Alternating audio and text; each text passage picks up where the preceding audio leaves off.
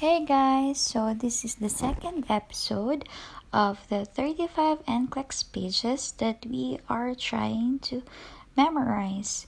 So, th- this second part is more about positioning. So, number one is air or pulmonary embolism. Sign and symptoms are chest pain, difficulty breathing, tachycardia, pale cyanotic, sense of impending doom. So for air or pulmonary embolism, for the position, we need to turn patient to left side and lower the head of the bed. Then the number two, woman in labor with unreassuring fetal heart rate. Unreassuring fetal heart rate is like late decelerations, decreased variability, fetal bradycardia, and those uh, fetal heart rate that are not good. So for this one, we need to turn on left side, give oxygen, and if there is ongoing pitocin or syntocinon, we need to stop it and increase IV fluids. Then number three, tube feeding with decreased level of consciousness. We need to position patient on right side because it promotes emptying of the stomach with the head of bed elevated to prevent aspiration. So number 4 is during epidural puncture. So the patient should be side lying. Then number 5 after lumbar puncture and also oil-based myelogram, patient lies in flat supine to prevent headache and leaking of CSF or cerebrospinal fluid. Number 6. Patient with heat stroke. Patient with heat stroke should lie flat with legs elevated and number seven, during continuous uh, bladder irrigation or CBI, catheter is taped to tie, so legs should be kept straight. No other positioning restrictions. Then number eight is after myringotomy. So the patient uh, should be positioned on the side of affected ear after surgery. It allows drainage of secretions. Number 9, after cataract surgery. So after that, that surgery, patient will sleep on an affected side with a night shield for 1 to 4 weeks. Then number 10, after thyroidectomy. Low or semi-fowler support head, and neck and shoulder. Then for number 11, it's infant with spina bifida. The position should be prone or on abdomen.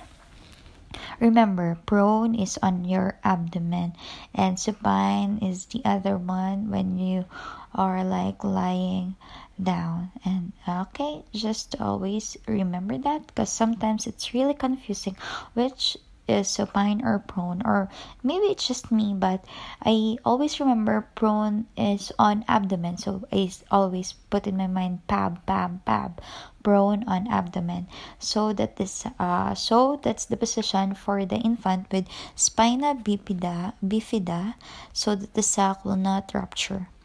Then number twelve box traction or skin traction. We should elevate foot of the bed for counter traction. Number 13. After total hip replacement, patient should not sleep on operated side. Don't flex hip more than 45 to 60 degrees.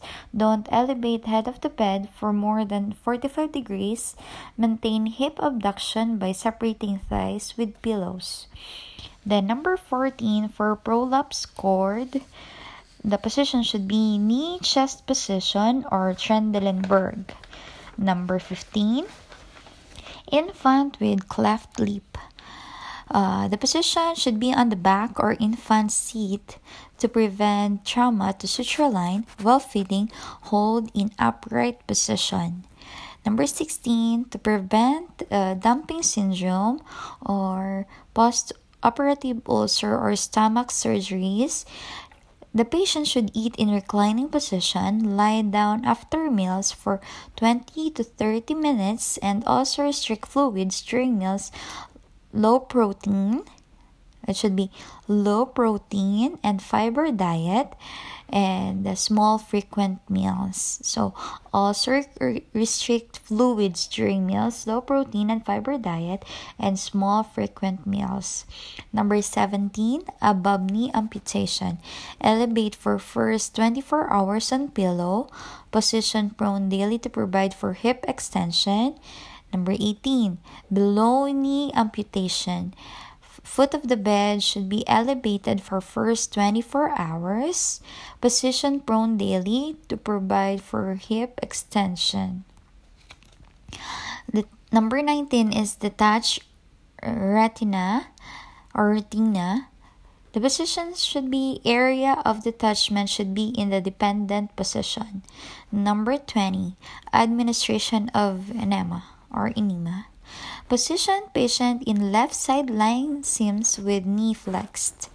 Yeah, that's the best because it's really hard if you will not position them on left side lying or sims. Number 21, after supratentorial surgery. Supratentorial surgery is incision behind the hairline. The head of the bed should be elevated 30 to 45 degrees. Number 22. After infratentorial surgery, its incision at nape of the neck. Position patient flat and lateral on either side. Number 23. During internal radiation, on bed rest while implant in place. So always remember during internal irrigation, the patient should be on bed rest as long as there is implant in place. Number 24 Autonomic dysreflexia or hyperreflexia. Sign and symptoms is pounding headache, profuse sweating, nasal congestion, goose flesh, bradycardia, and hypertension.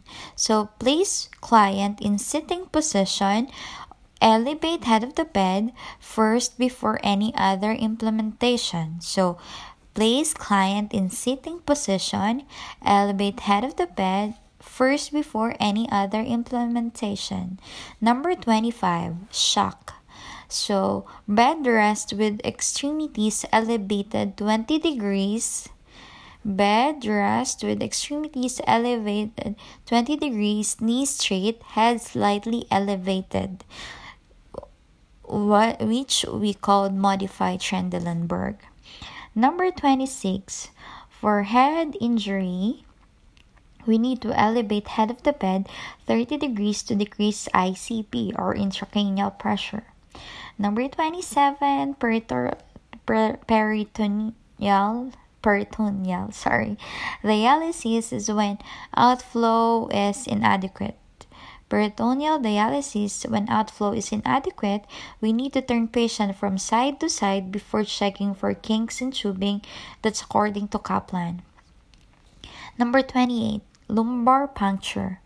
So after the procedure, the client should be placed in the supine position for 4 to 12 hours as prescribed. So that's according to Saunders, third edition. For lumbar puncture, after the procedure, the client should be placed in the supine position for 4 to 12 hours. So, added information Demerol is for pancreatitis, not morphine sulfate and myasthenia gravis worsens with exercise and improves with rest. Myasthenia crisis is a positive reaction to tensilon. Uh, huh, and once given by uh, tensilon, it will improve symptoms. Cholinergic crisis is the opposite for tensilon because tensilon will make it worse. It is caused by excessive medication. So, those are added information in addition to the positioning in our 35 pages NCLEX reviewer. So, see you again next time, guys. Have a good one.